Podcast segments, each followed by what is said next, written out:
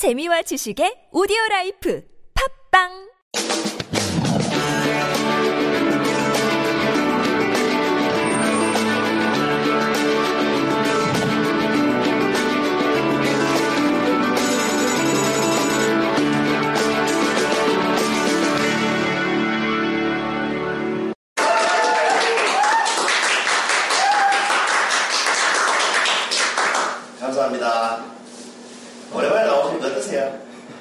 재밌습니다. 새롭습니까? 오늘은 제목이 좀 철학적이죠? 네. 약속에서 배우는 인간관계 심리학. 제가 심리학 전공한 사람 은 아닙니다만 고민을 이렇게 계속 하다 보니까 이런저런 생각이 들었습니다. 그걸 이렇게 향기로부터 정리를 해봤습니다. 약속에서 배우는 인간관계 심리학. 우리 흔히 약속한다 그러면 농담으로 이런 말 하죠. 약속은 깨라고 있는 거다. 여러분 동의하십니까? 약속은 깨라고 있는 게 아니죠. 그 약속이 얼마나 중요한 역할을 하는가를 한번 생각해 봤어요. 여러분, 다음 약속들의 공통점이 있습니다. 뭐 여러 가지가 있지만 두 가지 정도만 찾아보십시오. 이런 약속 많이 하죠. 조만간 식사 함께 해요. 이렇게 얘기하죠. 또 이런 약속도 합니다. 나중에 전화할게요. 이렇게 얘기합니다. 또곧 찾아뵐게요. 주로 제가 주로 듣는 말만 제가 써놨습니다. 곧 찾아뵐게요. 뭐 다음 주에 뵙겠습니다. 뭐 이런 식으로 얘기하는데 다음에 술 한잔 해요. 또 언제 한번 만나요? 이런 얘기합니다. 이 약속들의 공통점이 뭡니까? 첫 번째 공통점 힌트. 그러면 힌트가 있습니다. 정확한 기억이 없는. 그렇습니다. 이게 추상적이라는 거예요. 여러분 추상적인 것은 뭐 할 수 없어요? 실천할 수가 없어요. 그렇지 않습니까? 현실로 만들 수가 없어요. 자, 두 번째 공통점입니다. 힌트 드릴까요? 네, 힌트입니다. 네. 안 지킨다는 겁니다. 그 이런 식의 약속은 추상적이기 때문에 실천할 수 없고, 실천할 수 없기 때문에 지킬 수도 없습니다. 그런데 여러분은 이런 사람을 두고 어떤 생각을 하십니까? 여러분도 이런 사람 있죠, 주변에. 여러분이 이런 사람이 되시면 안 돼요. 여러분도 주변 사람이, 주변에 이런 사람들 있잖아요. 나만 보면 뭐 다음에 술 한잔 하자. 내년에 해마다 너 말을 하면서 1년에 한 번 보는데 다음에 술 한잔 하자. 심지어는 다음 주에 뵙겠습니다. 이렇게 안 오는 사람도 처음 아, 찔리십니까? 선생님도 한말 아닙니다, 진짜. 그, 저희 수료하신 분들 중에 그렇게 사람은 다음 주에 꼭 찾아뵙겠습니다. 다음 달에는 꼭 연락드리겠습니다. 한번 모시는 이런 얘기 정말 많이 들어요, 제가. 그런데 다음 달, 다음 주로 하는 건 좀 어느 정도 구체적인데도 안 지키더라고요. 그 두기를 한번 반복하대요. 그래서 이제 그러려니 하죠. 여러분, 이런 사람을 이렇게 옆에 두고 있으면 어떤 생각이 드세요? 무슨 느낌이 드세요? 어, 저런 사람은 어떻다는 생각이 드세요? 성생 어떠세요? 근데 그게 약속이라기보다 그냥 안녕하세요 인사하는 거 아, 그 인사말이구나. 진정생 어떠세요? 진정성이 좀 떨어지는 거죠. 진정생이구나. 빈말을 하는. 빈말하는구나. 믿음이 안 갑니다. 믿음이 안 간다. 저 똑같은 거. 신뢰성이 좀 그렇죠. 신뢰가 떨어진다. 그 여러분 말씀, 하신 말씀을 종합해보면 이 둘 중에 하나예요. 저런 사람은 신뢰가 없다. 또는 신용이 없다. 이 둘 중에 하나겠죠. 근데 뭐가 맞는 말이겠습니까? 신뢰가 없다고 맞습니까? 신용이 없다고 맞습니까? 제가 이런 얘기 해드린 적 있죠. 신용이 없는 게 아니고 이런 경우에는 신뢰가 없는 겁니다. 신뢰가 없다라고 하는 게 맞는 말인데 그럼 신뢰와 신용은 뭐가 다릅니까? 신용이라는 건요 우리가 대출 받을 때 무슨 담보 대출이라고 해요? 신용 담보 대출이라고 하죠. 그 신용을 담보로 한 대출이라고 하죠. 그 우리가 신용이라는 게 생기려면 그 신용 조사할 때 뭐예요? 재산이 얼마인지, 수입이 얼마인지. 담보할 것이 있을 때 신용이라는 게 생겨요. 근데 우리가 인간관계에서 어떤 사람하고 밥 먹자, 다음 주에 보자 이런 얘기 할 때는 담보를 두고 하는 게 아니죠. 신뢰를 갖고 하는 말이잖아요.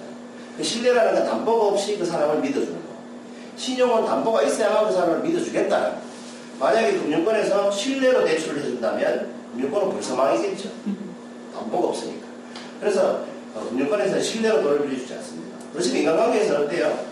신용보다는 신뢰를 더 중요시 여깁니다. 그래서 돈 떼이는 사람이 많죠. 신뢰로 돈을 빌려줍니다.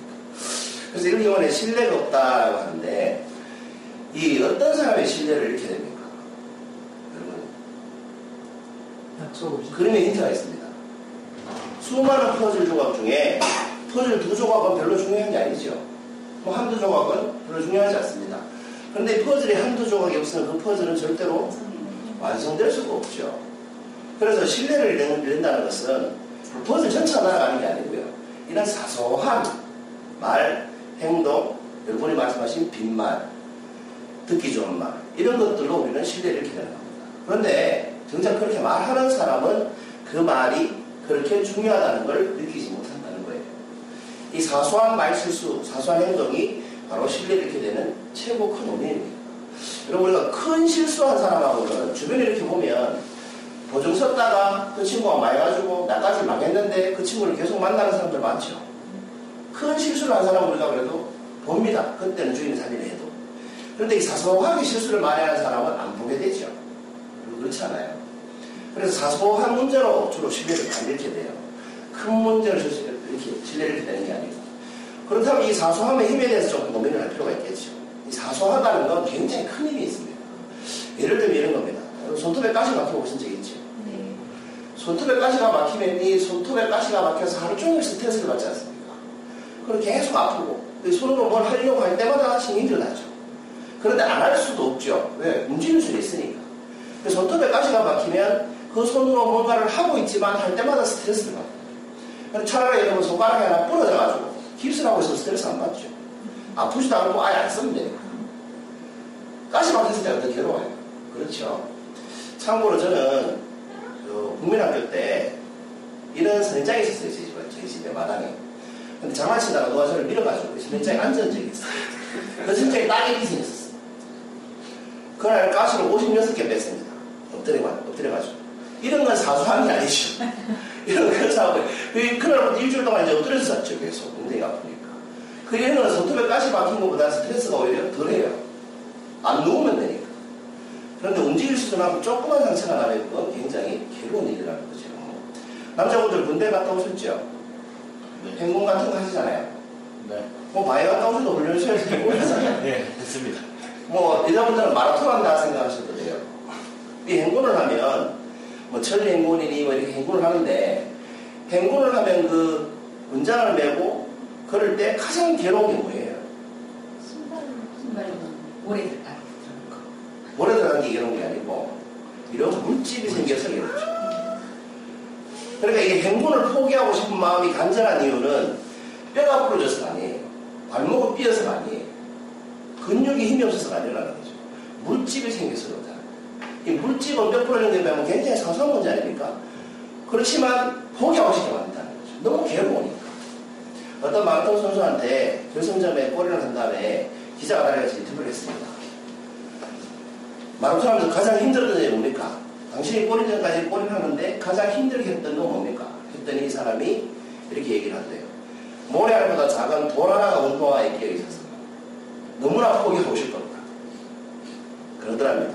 그러니까 여러분 우리가 이 사소하다는 건 굉장히 큰 힘을 가지고 있죠. 어떤 힘을 가지고 있습니까? 이 사소함의 힘은 사소해 보이지만 이런 힘이 있습니다. 큰 것을 포기하게 만드는 힘이 있습니다. 그렇지요. 그래서 우리가 지금까지 살면서 뭔가 포기한 것을 한번 떠올려 보시면 정말 큰 문제로 포기를 하셨는지 아니면 사소한 문제로 포기를 하셨는지 한번 생각해 보십시오. 직장을 옮기시는 분들도 똑같습니다. 직장 이직률의 가장 큰 원인이 뭐예요? 인간관계죠. 그 인간관계를 좀 더 구체적으로 얘기하면 뭐예요? 상사의 한마디. 그렇지 않습니까? 아니면 동료의 비난입니다. 그런데 직장을 구할 때 더 중요한 조건은 뭐예요? 환경, 내 능력을 펼칠 수 있는가 이런 거죠. 근데 실제로 뭐 때문에 포기해요? 누군가의 한마디, 사소한 한마디 때문에 우리는 포기해버린다는 겁니다. 그렇게 힘들게 들어간 직장조차도. 그래서 사소하다는 것은 결코 사소하지가 않다는 겁니다. 왜? 큰 것을 포기하게 만다니까. 누군가 여러분 사소한 일로 약속을 어기면 어떤 기분이 들어요? 그 사람을 포기하고 싶다는 생각이 들죠. 왜? 사소한 것은 사람도 포기하게 만드는 힘이 있기 때문에 그렇습니다. 그래서 이 인간관계에서도요, 사소한 실수가 그 사람과의 관계를 끊어놓게 됩니다. 내 돈 떼먹은 놈은 평생 볼 수 있지만, 나한테 세 번 약속해놓고 빵꾸 내는 놈은 평생 안 보고 싶습니다. 제가 그렇게 안 보는 인간이 꽤 많습니다. 제가 그런 걸 굉장히 싫어하기 때문에. 저는 어떤 사람을 개인적으로 좋냐, 좋아하냐면, 어, 일주일 뒤에 혼자 있으면 그날 무조건 본다. 안 나올 거라고 의심되지 않는 사람. 저는 그런 사람이 굉장히 좋아요. 그런데 이 사람하고 약속을 했는데 될지 안 될지 모르겠다는 느낌이 드는 사람은 굉장히 제가 좀 불편해요. 왜냐하면 그 약속을 하기 위해서 저는 시간을 비워놔야 됐어요. 비워놨는데 빵꾸를 내면 굉장히 그 밀려온 허탈감이 있어요. 왜 그럴까? 왜? 왜 우리는 이 사소한 문제로 사람도 포기할까요? 그 사람하고 인간관계 볼때 별 문제가 아닌데 사실은 왜 그 사람 포기하게 만들까요? 아마 이런 이유가 있어서.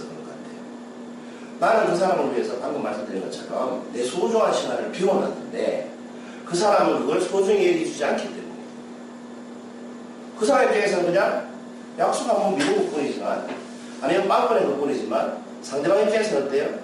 그 사람이 소중하니까 내 시간을 비워놓고 기다렸다는 거죠. 우리는 그것을 간과합니다. 왜? 사소하다고 착각하기 때문에 그렇습니다. 나의 소중한 시간을 누군가에 내어준다는 것은 뭘 의미합니까? 여러분 어떤 사람하고 약속을 했을 때 여러분도 약속 시간을 위해서 내 시간을 비워놔야 되죠. 내가 그 사람과 약속을 해서 시간을 비워놓는다는 것은 그 사람이 나에게 어떤 사람이라는 뜻이에요? 그렇습니다. 소중한 사람이라는 뜻입니다. 소중하지 않은 사람한테 나의 시간을 내어주고 싶지가 않겠죠. 그래서 나는 그 사람이 소중하기 때문에 내 시간을 내어준 겁니다. 그런데 내가 소중히 여기는 그 사람이 약속을 어기면 나는 어떻게 돼요? 내가 느끼는 감정은 어떻게 될까요?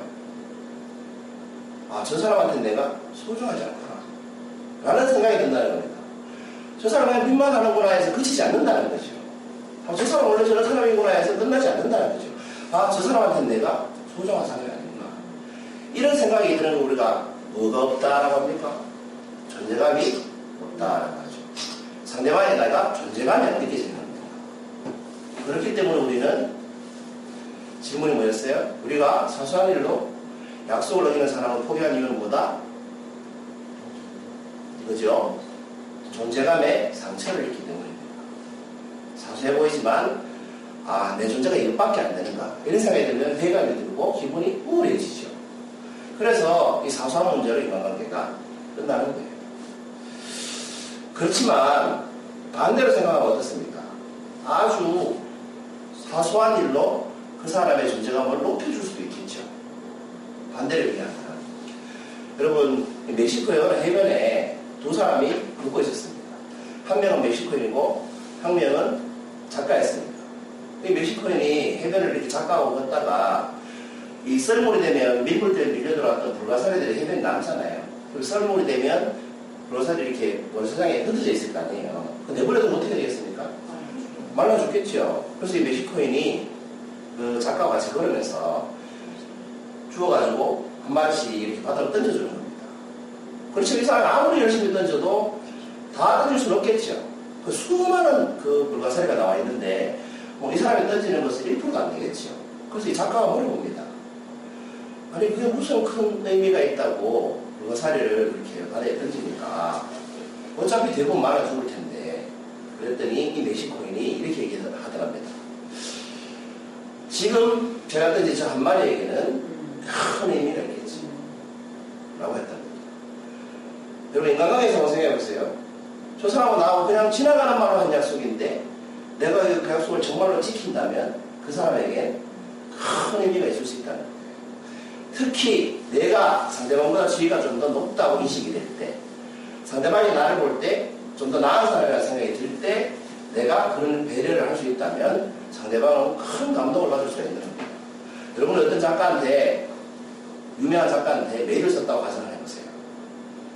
언제 한번 만났으면 좋겠습니다. 시간 내줄 수 있겠습니까? 그리고 그 작가가 답장을 했습니다. 네, 노력해 보겠습니다. 해놓고 네번 연락 없죠.